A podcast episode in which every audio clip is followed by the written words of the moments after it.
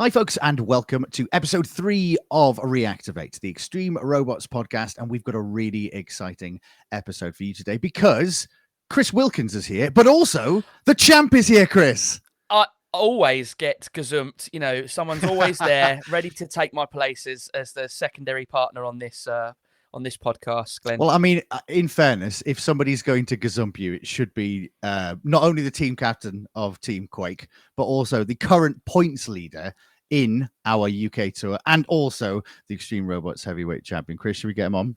Absolutely, let's do it.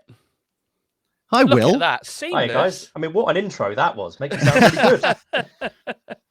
I couldn't make you like like local music like I could when Alex challenged you in Newcastle. Sorry, Yeah. I couldn't. do- I was trying to think what works for Reading. I don't don't really. Maidstone, you know, Gravesend, near enough. Graves. Yeah. Oh yeah, that's fine. I'm sure I could find something something We'll related come up to with that. So, yeah, absolutely. so Will, how are you doing? Yeah, really good. It's uh, the joys of being a teacher. Get the summer off to fix up the robots and get them ready. Yeah, I was going to say actually, you've got well, was it roughly about five or six weeks? So how are you going to balance the time between sort of, you know, obviously I know they've got to do preparation for the next year because teachers really don't stop. Uh, but Yeah. uh, yeah, what are what are your plans over the summer for the robots? Well, we've been quite lucky because we came away from Newcastle with them in pretty good condition, to be honest. Uh, Tectonic's actually still with the arena. We didn't even bring it back. It's working so well. We thought we'll leave it there, and it's uh, ready to go for Colchester already. It's even charged up and gassed up, ready to go. Uh, Manta is just having a little bit of work done, so we're doing some uh, rewinding of our motors to try and get them back up to full working order.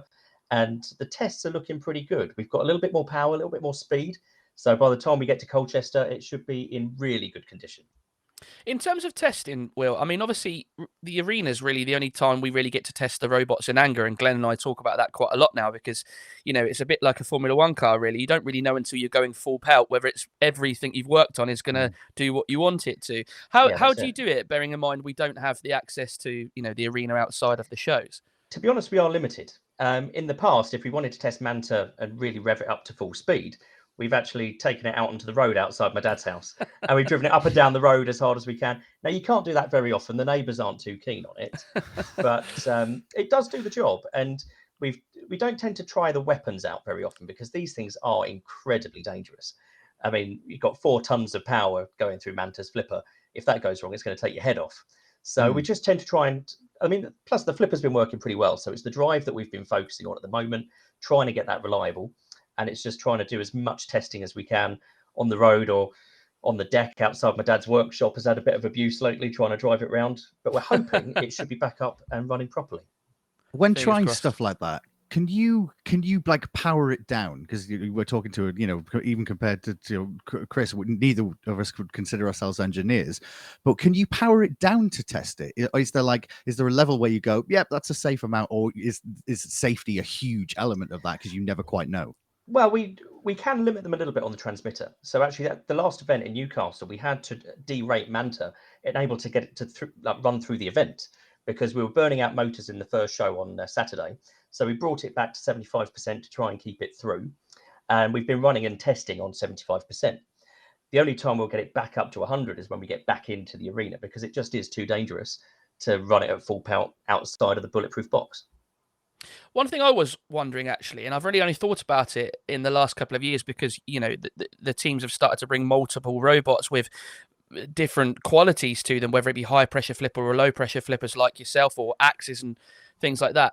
Uh, in terms of your driving style, are you having to almost have three separate sort of versions of your driving style because your robots are so different and they have different abilities? Do you have to kind of every time a new one goes in reset and, and think about that separately or is it just You treat really them all the same Yeah, they are entirely different, and even just in the controls as well. So Manta has two different flipper settings. It has a, a big flip for when you're launching stuff to the roof. It also has a self-right function. Tectonic just has the one flip, but the robots do handle differently as well. And Aftershock is incredibly difficult to drive. Even though you just switch the weapon on and forget about it, trying to handle it with all the gyroscopic precession is tricky. So there is sort of a need to reset between each fight and remind yourself of which robot you're driving. And especially even between Tectonic and Manta, two rear hinge flippers, on paper, they should drive and handle the same. But because of the weight distribution, the layout, it's entirely different. So it's almost like reprogramming yourself each time. And to be honest, I think that's why some of the other captains struggle so much because they have very different robots. You take Michael with implosion to ignition to eruption. Yeah. It's a big reprogramming. And I think maybe that's why we've had the better of him this year. Because my robots, I've had the chance to learn how to drive them. He's still learning how to swap between. So yeah, whether- I'd never really considered that. That's a really good point. That going from and Michael, uh, by his own admission, has, has said to us on on commentary during the live show in Newcastle. He, I think he said he's having the most fun driving implosion because I guess it's it's something it, he's been he's been so even yourself you've had aftershock alongside manta alongside you know and, and even down for the, your your featherweight stuff as well so there's been a lot of diversification between not only sizes but different robots in the past whereas Michael now is really excited about implosion. It's not that he isn't excited about ignition and and um and eruption. It, I think it's just the case that what what's new is is kind of kind of sexy and exciting, isn't it? Yeah, and he's been driving those same two. So ignition and eruption have been around for years. Yeah. Having something new with implosion does really it makes us excited every time you get a new robot to drive. It's really good fun. Uh, but also implosion does represent a very different challenge. With a flipper, it's easier in a way. You've got a big wide flipper blade to try and get underneath your opponent. With implosion, it's a very narrow attack window. That axe is incredibly thin. You've got to be incredibly precise. And it is very difficult. Yeah, it's it's it's really interesting to see the dynamics change throughout the year. And speaking of the dynamics, obviously you've got off to a, a phenomenal start to the year. Had a, a little bit of a wobble in all the middle. Yeah, a little bit of a wobble in the middle, but you you came out of of, of Newcastle uh, top of the tree. So going back to the summer break, um, I may have been uh, stalking some of your uh, uh, social media posts and noticed you may be looking at a, a new uh, design and a new concept. Is that to try and keep everyone away, or is that something you were planning anyway? Or we're always looking at the next the next big thing um, and it, to be honest the ideas have been starting before we even started this year um, because we knew aftershock was on borrowed time it's a it's a nasty robot but zadkiel has really done a number on it we've fought it eight times now so we kind of knew the longevity wasn't really there so in the back of my mind i've already been working on what's the next the next robot to appear and the great thing is we've got lots of options at the moment. We've got Maelstrom that my dad's sort of slowly working on at the moment, getting that going. And it's been a good few years since that last competed. Having seen Implosion though, it does make me want to go down the axe route, and I've got some parts that I've been playing around with there as well. So I'm keeping the cards close to my chest at the moment. That's interesting. I There's- didn't know about this. there's yeah, there's a few bits going on. We've got a few bits cooking. Um, and but the idea is whatever we build, we want to get it right. And I think that's why Implosion's been so good. They've taken a long time to build that machine. I'm going to do the same. Um, and then, yeah, we're going to keep it relatively quiet until we've really got the plan together. And then there'll be a big reveal coming where we get something brand new ready for your shows that should be pretty different to Oh, anything else super that's out exciting. It's it's always nice to see new robots. And speaking of um, new robots, this is sort of a double-edged question, really. Uh, this year seems to be in you know I've done this ten years plus now. This year seems to be possibly the most competitive that Extreme Robots certainly has ever been. Mm. Um, robots are improving. Older robots are coming back and, and holding their own. Championship sort of level robots are starting to struggle at certain events, and then you know it's sort of not always being so consistent. Do you think that's just a mixture of wear and tear? People are getting better, people are learning, but also we've got, as you say, new machines coming through. Uh, is that exciting for you to see that the the heavyweight competition is is so strong at the moment? It's really positive to see the way that things are going at the moment. There's so many great robots being built, being developed. And to be honest, I think even though everyone looks back and yeah, the pandemic's a bad thing, obviously, for the robots, it gave it a bit of a hard reset. Everyone went away, sort of built new things, tried new ideas in their robots. So you take Craig uh, with Gabriel Zadkiel. He took that opportunity to reset all of his robots, go to brand new Yeah. brushless drive, and they, they're starting to rebuild and starting to get the benefit of all that that change. So I think since we've come back, everyone's trying out new technology, and of course, technology evolves at a ridiculous rate. And I think having you know Robot Wars and BattleBots really stepped everything up. So now the robots are getting better and better. And yeah, this year really is sort of seeing all that come together because I think the quality of our fights and our shows is fantastic. I don't think you can possibly beat them now. Mhm. Uh, you uh, also have a uh, a building kind of journal, building diary that you're doing on. So just over your shoulder there, Chris. If you're watching this on the stream uh, or on the video, you can use that QR code to go and see Will's YouTube. So he's got a YouTube channel there, the Team Shock channel. I know you've got a bunch of stuff. You've done the Soundwave updates recently, um, and then there's the Antweight builds, and then I saw a lovely picture of Tectonic just before a certain event where you came and won all three. Yeah, so it's um it's been a quite a good year so far, really. And yeah, at the start of the year, we were logging everything on the YouTube channel. It's been a bit quiet lately, but now I've got a few weeks off. I am uh, slowly getting some bits back up and running on uh, on that. So there will be some updates coming with a bit of featherweight work I've got going on. Uh, also been doing some antweight stuff as well, just to you know, keep me busy while I'm off. Um, but yeah, the idea is as we go through the year, any updates to the heavyweights are going to be logged and recorded on there as well, so that people can kind of chart what we've been doing to our machines throughout the year. Well, that's amazing. And if you're watching the video, it's over there, just over Chris's shoulder, the XR code. I'll end up going uh, the wrong. Oh, that. Oh, And uh, you did You well. it, Chris. You got it. Yeah, yeah, yeah. I'm, well- I'm, well I'm mirrored at the moment, so I'm c- Yeah. very confused by it. So I- I've, I've, I've had to have him flip himself around a few times. He's, he's, he's, there now, though. So um, we had a question on the Facebook earlier on for you, Will. Uh, let me just bring it up. Um, of course, if you have got any questions for uh, any of our guests, we will try and put them, we'll endeavor to put them up as quickly as possible. So the question for you was, Will Thomas, who was your favorite Robot Wars competitor back from the Craig Charles era? So not not including the, the Jeremy Clarkson and Dara Yeah. O'Brien eras then. For me, it's actually a robot that I now own, uh, a robot called S3, uh, because it was the one that Say it one more time there. You just broke it, Will. What's it uh, called? S3. S3. What does that stand for? It was uh, Sting 3, Okay. ah, and it's a vertical spinner, and it's the one that inspired me to initially build a vertical spinner robot. And then uh, a couple of years ago, I was uh, fortunate enough to take ownership of it, um, and it actually lives at my work. So I use it as a teaching aid with my students because there's no greater way of demonstrating engineering than robots. So uh, yeah, S3 lives there, but it's kind of gave me the inspiration for a series of uh, vertical spin around weights that I had at the time called Inertia, and then they progressed through the years to featherweights, and eventually became the blueprint for Aftershock. So we'll talk about aftershock in a moment, but you've mentioned inertia.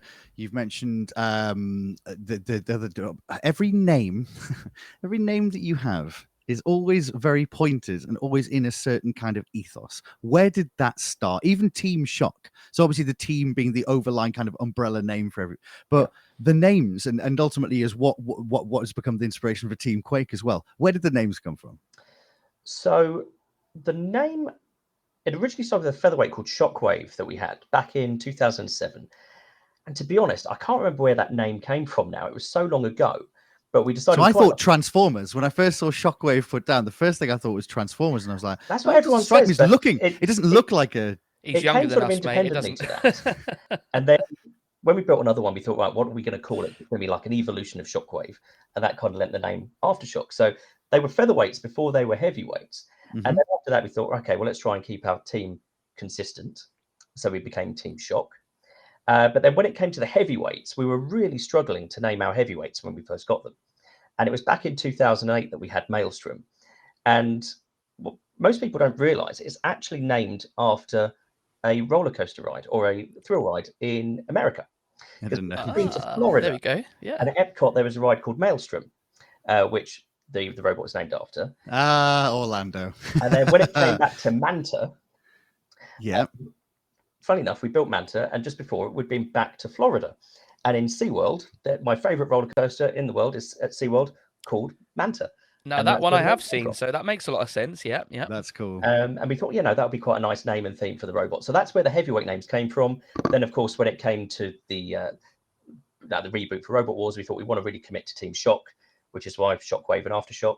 And then for Tectonic, it was a competition that I put out. Um, after Robot Wars ended, we needed a new name, and we kind of wanted it to fit the theme.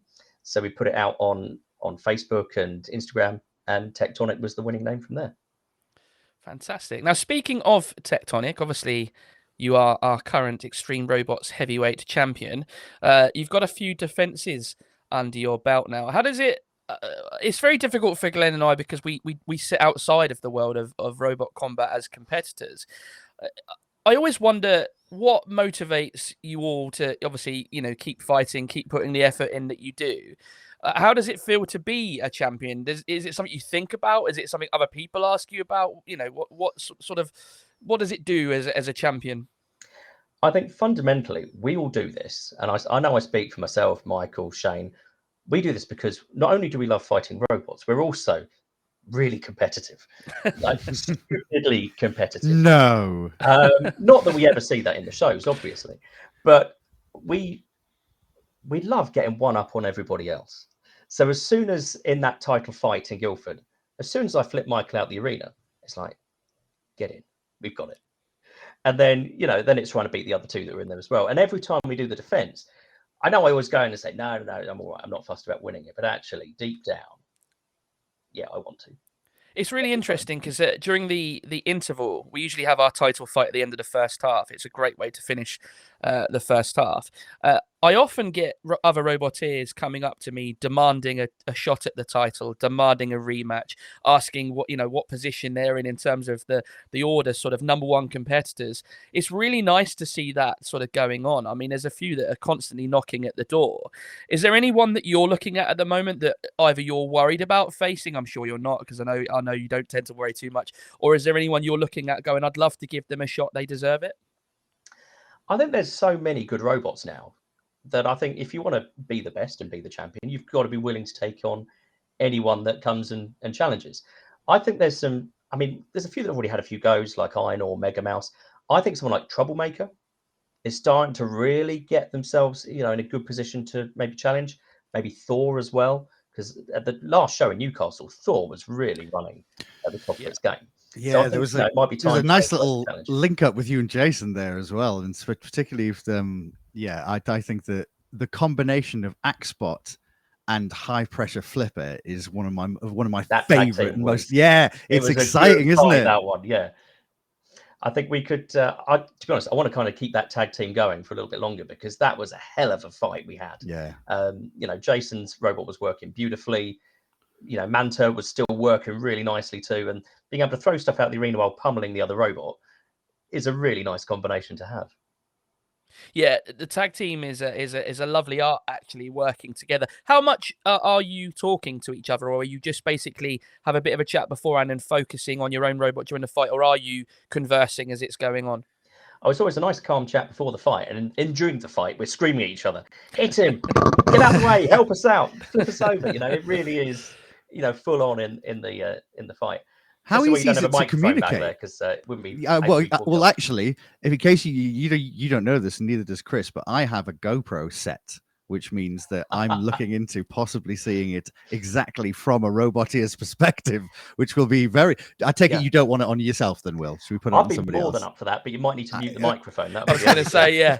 I'll be ready with. Be I'll be ready with the bleep button on yeah, numerous occasions. There.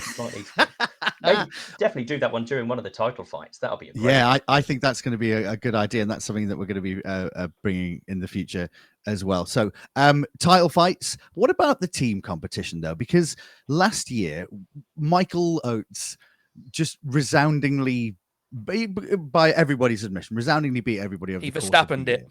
He did yeah. a little bit. He was out. Yeah, he was almost out of sight by you know out of sight by Christmas, as we say in football. So uh, I at the beginning of this season, I'm not going to lie to you, Will, I was a bit shocked. Particularly, particularly for you to have three wins, but I think this this consistency, like you've mentioned with um, with choice of robots, I think reliability as well, because as as as much well here's here's here's it from the outsider's perspective that isn't a robot here so when when i hear yourself and great many other people backstage and you go, nah, it's definitely broken. It'll definitely not make it to the next show.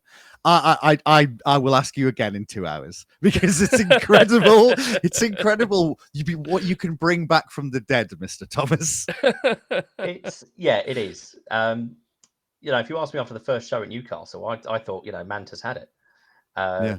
And you know, I've got to thank my dad for that one. He is an absolute master of getting these things back up and running. And you could think it's dead and buried, and yet, like you say, two hours later, it's back yeah. in the arena and winning. Um, but I think for us to come into Brentwood and you know win the first three shows, that's, I mean, we surprised ourselves. We didn't think we'd be that good. We thought we'd be okay because we're keeping a consistent team. Uh, you know, Manta and Tectonic, we are known quantities. And Tectonic came out of last year working really well. Mm. It was only minor little changes that we made over the winter to keep it running. But those little tweaks, those refinements really paid off.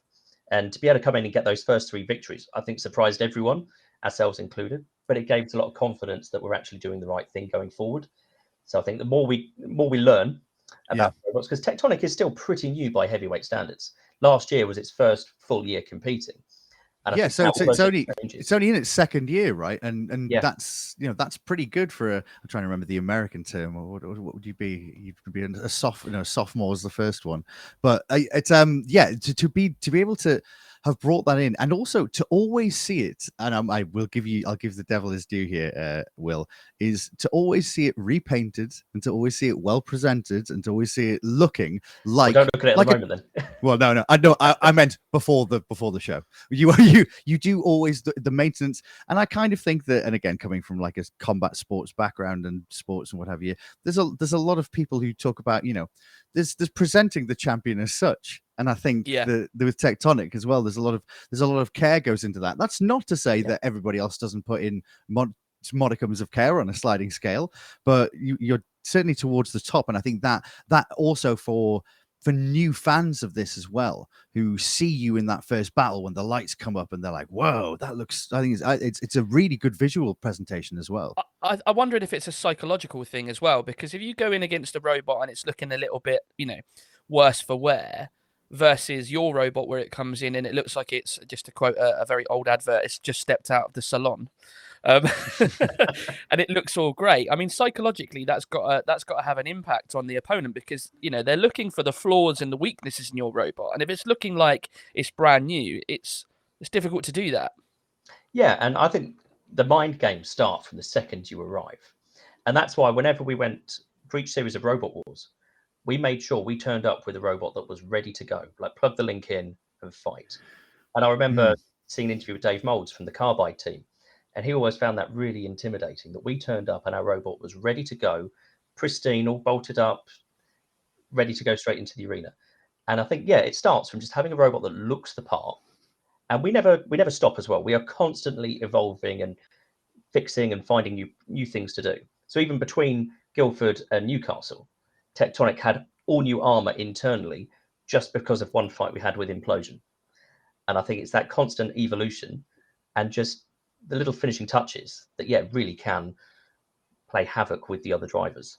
So moving on from that sort of psychological thing there, you know, in the way you are impacting other people, I just wonder how uh, getting that early lead and being so far ahead, when that lead started to get clawed back, and in Newcastle you you got caught at one point.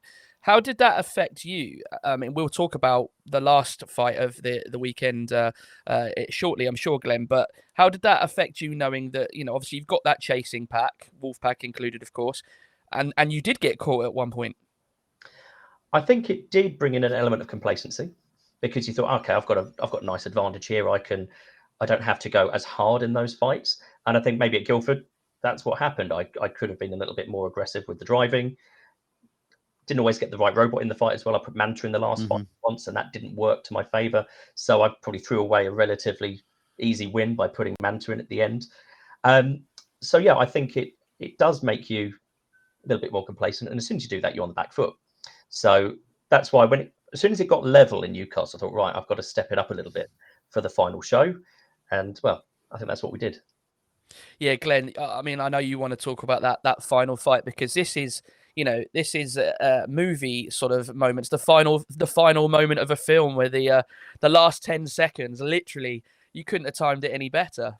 it was it was the fact it was a not uh, yeah i listen i would prefer i'm a big combat sports fan i can sit and watch ufc all day long but i would prefer to watch an hour long show with five fights that end by knockout than i would do watch six hours where it goes to a judge's decision every time. So to be in those vinegar strokes of that final contest and then to have that oh it was fantastic. We'll put we'll we'll put it up on the i'm going to put it up on the socials later so everybody can can enjoy it. Um but yeah it's I, that that's the knock what what's the psychological impact of that from both sides will? From a kind of from a i suppose from a sporting perspective, if you're if you think I've got this one on points, and you do because you must Yeah. know at times you're like, yeah, I've got this, I've got this one on points, and then you go, man, I've just got myself into a very difficult position with 20 seconds to go. What what what does that feel like? I mean, is it's i mean that fight was especially having come through the gladiator fight beforehand and in that fight before i didn't exactly hold back so i was going into that No. battle against eruption knowing that i'd probably used over half the co2 in tectonic because i just went nuts trying to flick gabriel and Einor to try and get as many points as possible uh, but it was all part of this no hold no holding back Yeah. then to get that flip on eruption and I must admit, I found it on YouTube. I've gone and watched that one back more than I would care to admit. It was one of the best flips that I think I've ever done with Tectonic. I mean, I was surprised. You should see the reaction because my dad was standing behind me and we just both went ballistic because let's be honest, no one ever chucks Michael out as convincingly as that. It never really happens not but with such a do it in clean flip like that. amazing. Um, and immediately, as soon as he'd gone out the arena, he was already starting with the you know the racing drivers' excuses. You know, oh, Einor distracted me. Shane moved. It's like I've watched it back. He didn't. You know, it was a fair fight. He just doesn't like getting beaten. Yeah, it's it's quite interesting because there there have been times over the years where Michael will almost tell you to the second, a bit like a boxer, when he's going to knock you out, and it's frightening how accurate that is. Yeah, that's been so to see yeah. to see the shoe on the other foot there and to see him literally launched out the fighting i mean the reaction from what was a phenomenal uh crowds over the weekend the reaction Mm. was just superb it was just the perfect ending to the show but also to go into the break with i mean you know eh, reclaiming your lead putting michael in that position stopping a and- clean sweep as well. Yep. yeah, it, it must it must be great for for you and particularly your dad who worked so you know you work so hard on the robots together to to have that long drive back and think you know we got something out of that. Yeah, and actually, we spoke quite a bit on the drive back about how good that last fight was and how well we mm. came out of that. In fact, the whole show on the Sunday of Newcastle, I think we did really, really well, and it gave us a real boost coming back that we were everything was moving in the right direction, and going into the summer break still with the lead with the championship belt is a really nice way to to go into this break, and I think it's allowed us to go in a little bit more relaxed and focus on upgrades rather than repairs, which is really nice. Ah, right. So you're in that lovely position where you've come out of a, the, the the last Grand Prix with with nothing, no damage, Yeah. just a few floor things to change, and now it's all about the upgrades. Now that's interesting. So how does and for, forgive the, the the layman's question here, uh, when you say an upgrade, what does that what does that strictly mean? What, what is an the robot. example of an upgrade? Right. Okay. So for Manta, um, our upgrades are going to be on the drive motors. So the ones we were testing at Newcastle weren't really up to the job. They were a little bit low power. We had to run it at 75% just to get them through a match. So now we've got We, we have we have already discussed your eBay motors, by the way. So. yeah, yeah, let's don't do it. Yeah, that's, that's my we- we- advice to anyone watching. Um, but now we've got some of our older Bosch motors, so the same ones that a lot of roboteers use. Mhm. We've managed to rewind them, so we've basically restarted the motor. We've taken out all the innards, rewound them ourselves, and we've done some testing, and they're coming out about 500 RPM faster. So we've got more speed, and they are putting out more power as well. So against all the other teams that are running identical motors, we're going to have a little bit of an advantage there. And with our new chain drive we've got in Manta that we were trying out at the last event, I think it's not only going to be a really powerful flipper, it's going to be a bit of a racing car in terms of the speed it's going to have as well. Nice. A That's really, really exciting. car. uh yeah i mean especially around that arena because it is it is a slippery surface around there so you know you need to have a, a good blend of, of obviously great driving and great traction as well because it's very easy to to lose control of the, the the robots in there by the looks of it It is. It's uh, what I love about that arena floor though is if you throw another robot, you, they can slide as well. So with the flip out zone into the fire pit, if you get a decent flip and launch them towards it, half the time they can slide all the way. And if you get enough power, up the ramp and out. I mean, that's why Tectonic's been so good this year.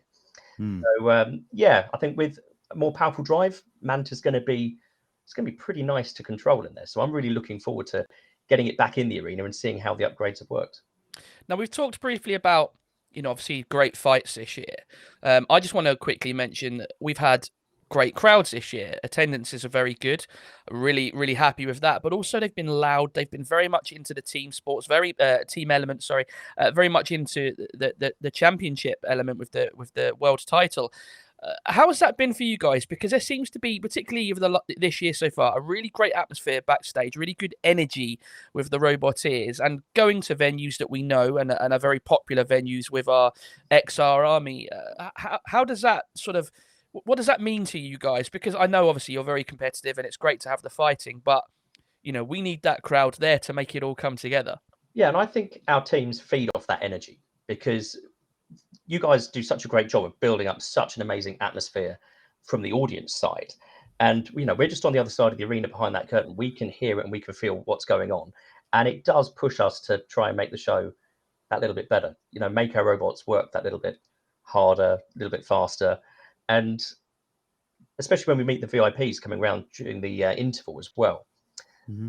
There were so many brilliant comments and real genuine fans of of robot combat coming round and seeing their enthusiasm makes you want to carry on doing this and it's it's just getting more and more exciting the more we carry on and do this and do you ever get you know some of the previous competitors on you know the tv shows and things like that that maybe aren't competing at the moment do they ever sort of call up or comment and say oh this looks pretty good i wouldn't mind coming back and having a, a crack at that championship or getting in one We've of the teams. We've had a couple doing that recently. Um, at Guildford, we had um, Surin from the Supernova team uh, from Robors, he came. Yeah. And even at uh, Newcastle, we had Graham and Hazel from the legendary Firestorm team. I still, so just so you know, Will, I still use on our Twitch streams when I play Robot Wars Arenas of Destruction. My most used robot is Firestorm. Yeah. so, so they've got to bring it, was, back because I think it, it was so good. Now. It's, oh, it's such a cool yeah. machine. So I'm hoping, you know, they they came along, they saw the show last time out, let's hope they've got that uh, you know the inspiration to come and join us again because it is so amazing and it must be something that's very very difficult and, and obviously uh, you know you're a you're a young man in this game compared to to, to yeah. a great many it must be something that is very difficult to leave behind the luster of and uh, let's be honest the smell the the, the, ident- the well, identity no get to leave behind to be honest um, but yeah it's it is tricky to to stop. I think well that's been our biggest problem. You know, we only keep building more robots. We we don't tend to uh, to slow down at all. And but even yeah, you see with older roboteers, they may take a couple of years away, but they always sort of circle back and come back. So even some machines we haven't seen in a little while, I would imagine at some point in the near future will be making their return to the arena with us, and that'd be really good to see yeah, it was exciting to see not just that, but the, the house robots as well in Newcastle as well added so much to the show to see the replica. And what was cool was we used to call it in um uh, in in wrestling, we used to call it a curtain sellout, where all of the guys in the back wanted to watch the match that was on, and so they'd all be peeking through the curtain. And that's kind of what the the house robots were like. There were people who yeah. definitely should have been getting their robots ready, who were watching um, yeah, they I were mean, presenters that should have been getting ready as well, because I was literally like, "This is really great fun." Oh, I'm on. So yeah, it was the same for the team captains. We were all there waiting to go on, watching the house robots. I mean, I grew up watching these robots and to see these these replicas come along and they are perfect replicas. Yeah, man, they've they're, they're like unreal, millimeter perfect. And seeing them in the arena, it was just like watching an old episode of Robot Wars. Seeing those machines running at full capacity is so cool. And, and, what was great was it was like an episode of Robot Wars, and then immediately turned into like 20 years in the future. Yeah. And we, we had extreme robots. It was unreal. Yeah, I was going to say what's really interesting is it's obviously having had them there. When major damage comes off the back of that, and you see the size difference between major damage, which I don't think people can appreciate unless they see it in the flesh. You know, we say one time of fighting fun, but it is huge, especially against those house robots. You know, in terms of facing major damage in the arena versus those, I mean, they're amazing, but that that just shows how far things have moved on, and you know, it's such a competitive house robot. It really is. And I think when you look at the, the modern competitor robots, we're now at the same sort of power level that those house robots used to be. And they used to be invincible. But nowadays, you know, we'd be launching Sergeant Bash out the arena, you know, quicker than that. So major damage really does represent how everything has evolved and just the scale of the house robots has had to evolve to meet the competitors. And major damage, I think, is one of the only house robots to never be turned over. And that's because it weighs literally a ton. And it is too much for us to try and pick up. We have tried, but Yeah, it's yeah. impossible. I, I I sort of sit on the fence at that point between I want it to happen because it'd be great, but knowing how much it would take to try and I don't know how we'd turn it back way. over. Um, exactly. Yeah. It'd be impossible. It's a good point. It's a very good point. Right, Will. So, a couple of questions I've got for you, just because I'm interested in this and because I'm I learn more about robot combat every day, and I go go back and rewatching Robot Wars and what have you.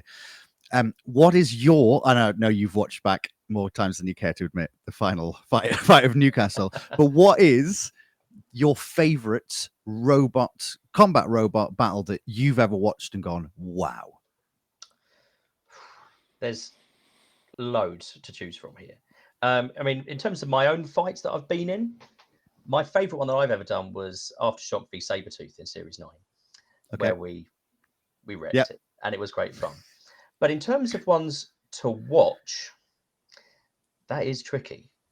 Um, I mean, I I quite like some of the old, like the classic ones, like the Series 5 of Robot Wars, Hypno Disc and Bigger Brother. See the underdog come through and win against a big spinner Okay. at the time. I really like Yeah. that one.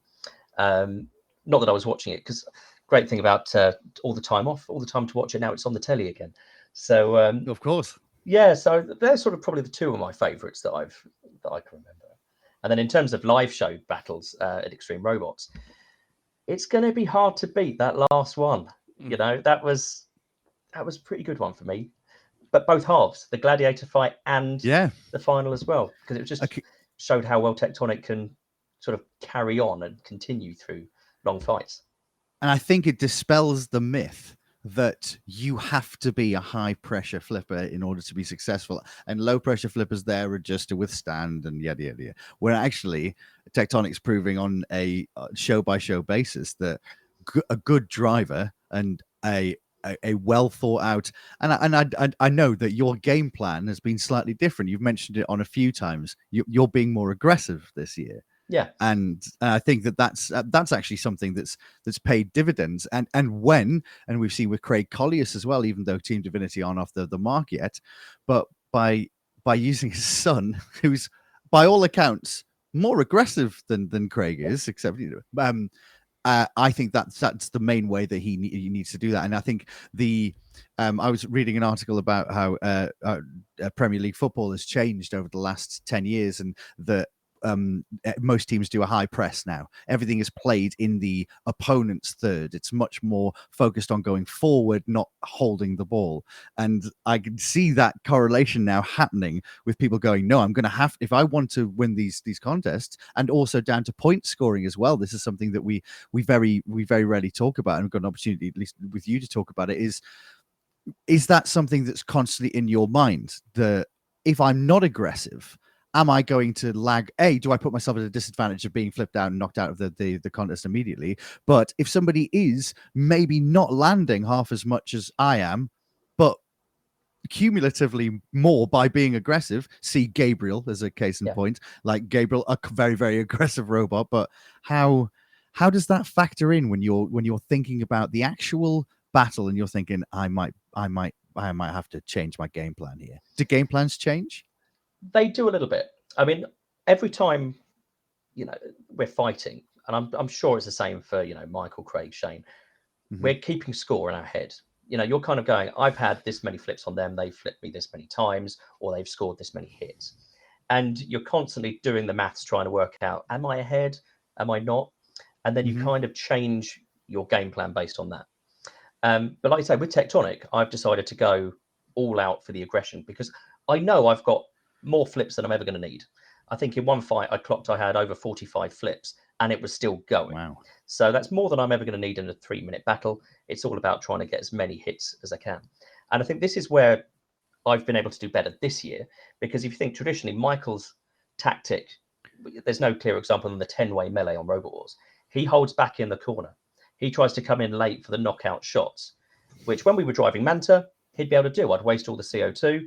He'd come Yeah. over at the end, turn it over for a quick win. With Tectonic, he can't do that now because it'll always get back. So he's now got to change his style to match what I've been doing. And, And I think Chris that's why- always, I've had that Yeah. advantage. yeah, Chris always says on commentary, he, you know, Michael likes to, he he knows he knows his working area around that that combat center, doesn't he, Chris? Yeah. Oh, absolutely. It's fascinating to watch, actually. And it's what was also fascinating for me is how often people still fall for it. You know, me, who has nothing to do with it, can see that's happening. But, you know, he's such an, I suppose it's the same as the boxing. It's the analogy we use quite a lot, Glen, really. I mean, you know, you can watch as many videos as you want, but they'll still catch you out in a three minute fight.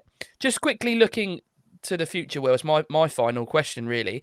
Um, obviously got three more events coming up this year. Um, really, really excited for those. Um, we're at the, what I call this, or I suppose a lot of people call it the silly season at the moment, where we're on that break. Uh, there's an opportunity potentially for a few transfers to, to take place in between teams. Firstly, are you happy with your current team? And looking at the outside, you know, across the other three teams, is there anyone within those teams that you're looking at and would like potentially to to bring into your into your fold uh, to improve your team to try and make sure you stay at the top of the leaderboard? I think to begin with, I am really pleased with who I've got because Troublemaker is a robot that came through our fight club last year. And this year, Charlie with the driving has been steadily improving and getting better and better. So I think he's he's really getting there. When we put him in a tag team with Manta, they've been really, really good. hmm But having had that tag team match with Thor, that might have to change a little bit now because that tag team for me was so good having Manta and Thor that uh, you know maybe Troublemaker then has to go into the one on ones where it has struggled a little bit. Uh, but in terms of other teams, there is one I've had my eye on for a little while, knowing how good they're becoming, and that's Mega Mouse, because Will is a fantastic driver. Um, you know, he's nearly had me a couple of times now, and if well, he did at the last show at uh, Newcastle. He had Manta over and a run out of gas. So I think it would be a nice one to to join Team Quake That's uh, and get him away from that that bad big bad wolf. Yeah, that's fascinating because he seems to be very much under the.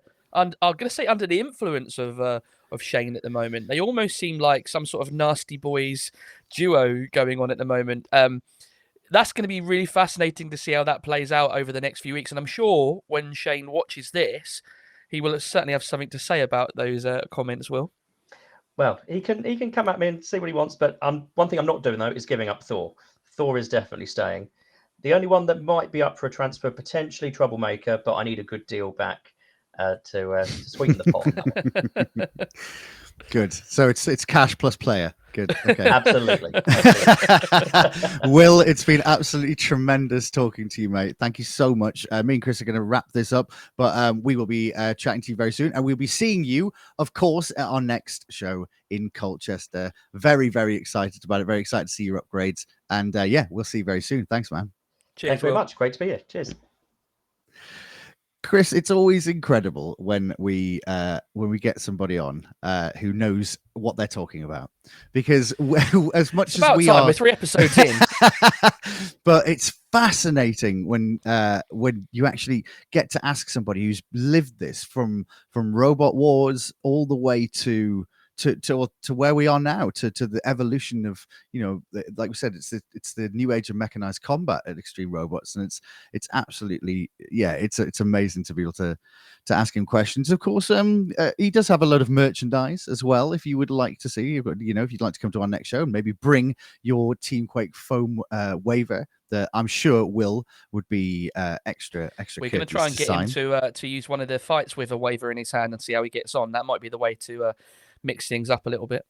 Uh, if you fancy being a little bit more demure, there is of course the team shirts from 2022 with it's the more the more classic styling, um, and that's on special offer at the moment at 20 pounds. And if you want to look like the proper gaffer, Will's team shirt from this year is currently on pre-order. You can get it at www.extremerobots.co.uk slash xr store, or just go to extreme robots.co.uk and find the link there or you can get the qr code there um, on the the lovely uh, lovely video podcast that we're doing right now right chris to business at hand i'm gonna have to go and grab it so excuse me for a moment but Yes. we think um well I, I uh, we all we as a collective think that this prize that i'm about to get is too good to giving away just on one week. We think that it's only fair that we should give more people a chance to enter. So Absolutely. uh, let me grab that for a moment. You're gonna have to fill the fill the. That's okay. I know exactly what Glen's talking about. And to be honest, I- really wish it was in the house. So those that are watching the video version of this will notice that the background. I- I'm full of uh, sort of um, pop culture references, comic books, and and all that sort of thing. So to see that uh, what Glen has there as a potential uh, uh, prize for somebody it's is amazing. unbelievable. I mean, it's a robot. So for those that are, are listening rather than uh, watching, uh, that is a Loungefly bag, courtesy of our partners at Get Ready Comics, and it's a Loungefly bag of the one and only C3PO, including sort of all the wirings on the robot. It is a really. Not just that, cool I had a look inside as well. Is there and twenty quid not- in there? It's mine. There's not. There's a load of Mhm. paper, but all of the wiring continues all the way in the inside as well. Like this is incredible. Yeah, so- the Loungefly bags don't mess around. Uh, they No, really they do put a lot of thought and detail in. it. As as fans of Star Wars or of uh, you know uh, fans of roboteering, that's a that's a pretty cool thing to have. It Yeah, looks like you're about to do a QVC with that there, Glen. Uh, yes, just 14 payments of 900 pounds in order to take home this lovely bag. Um, yeah, so uh, 14 payments of 900 pounds. Goodness me. Um, but Bozzy got a bit. And we're giving there. it away in a prize. And we're giving it away. to- yeah. And all we're asking that you do is uh, share the podcast on our social media, particularly on Facebook. There is a pinned post. It will be pinned from tomorrow. It will be the podcast. All you have to do is share it. Share it to a group, share it to a page, share it to your friends that maybe you think would like to learn more about Extreme Robots and would like to watch somebody like Will, who I think is very, very good, Chris, as well, at articulating um wh- as I call it layman's terms, but he's very good. But I think it's being a teacher perhaps that, that that helps him with this. But he's very very good at articulating to people who maybe don't understand robotics and combat robotics in such a way how how it actually works. Yeah, absolutely. I mean, we're very lucky actually with all of our team captains that they're very good at um, talking on the mic, which makes a huge difference to be able to discuss things with them, understanding, and, and hopefully pass back to the XR army. You know, the things that are going on, and that's that's really important to us. Is to with the the XR army, our fan base, to really understand throughout the year, even when we haven't got shows on, what's going on in the world of robot combat. Yeah, um, I'm I'm really enjoying uh, uh reactivate at the moment. Me I'm really too. It's nice to have a chair that doesn't drop down as well now. No, it's wonderful. And, and and if anybody is watching the video podcast, look how me and Chris lovingly like recreated each other's colors in our respective studios. Chris has even got a green XLR, but he can't change that every week. I can change my colors. Um, so, uh, Chris, next show, of course, Colchester. We are heading to Essex again after we had a. Oop, I nearly cancelled the whole stream there. Let's not do that. Uh, that would be lovely, wouldn't it? Uh, but um, yeah, so uh, I'm just having a look on the website at the moment how tickets are doing. Colchester is already selling incredibly well. Saturday, the 16th of September, and Sunday, the 17th of September. There are very, very few uh, VIP tickets left. Uh, we're down to limited with that. So if you're in the Essex area, the 16th and the 17th of September, of course, just below us, you'll see you can order your Extreme Robots Team Quake merchandise, or maybe if you don't, I don't know, you fancy having some Team Inferno merchandise, or maybe you fancy buying the brand new Team Wolfpack waiver. Well, you can find them all at extremerobots.co.uk slash XR store. And Chris, I think maybe next week, should we should we have another guest on? I think we should. You know, it seems to work. It means people don't have to listen to us consistently for the whole uh, for the whole time. So why not? Yes. And and if you want to show your support, of course, to uh, Chris Wilkins, you can buy the Smashy Smashy Time uh, t-shirt from extremerobots.co.uk or by using the little XR code there. Yes, Chris? Yeah, absolutely. I was going to say it's it's just uh, around about my birthday in Colchester. so celebrate in style by wearing my favourite Smashy Smashy Time T-shirt and make a make an old man very happy. And the biggest news, of course, coming out of today, and you will see at the uh, the top there, just above Chris's head, the ticket link if you're watching the video podcast. Newcastle 2024, July 6th and July 7th at the Vertu Motors Arena went on sale. If you're watching this on the same day we recorded it this morning, Thursday, the 3rd of August, I believe it's the 3rd of August at 10 a.m. So tickets are on sale now. It doesn't matter when they went on sale; they're on sale now, and the platinum tickets uh, have already yes, they've already nearly gone for one show, so you must be very careful about that if you're looking to get the best possible experience. But Chris, we said the reaction was so good in Newcastle that we've decided almost a year in advance to put tickets on sale. Oh, honestly, I had the best time, and I'm already looking forward to it. It was straight in the calendar, uh, planning ahead. I mean, you know, Newcastle's a phenomenal place to go. We'll probably talk about that uh, as we get closer to it. Things that we're looking to do and things that are there. Um, it's a great place to be. Phenomenal crowds, and if the show's anything like it was this year for 2024, you are in for an absolute treat in Newcastle. Newcastle. We will be Newcastle. Thank you. I'll just let it go now. It's all right. You've, you've, you've, you've been down there so long, your brain's rotted. Thanks, um, so next show, of course, like we said, in Colchester on Saturday, the 16th of September, and Sunday, the 17th of September. Well, we've got all of August to get through first, which means we will be bringing you more and more features on our social media channels, including more Reactivate, and bringing you more guests every week. Chris, it's been delightful. Thank you for it, joining me today. Thank you very And- much. Been great. We will see you all very soon for another uh, episode of Reactivate the Extreme Robots podcast. Thanks for listening. Bye.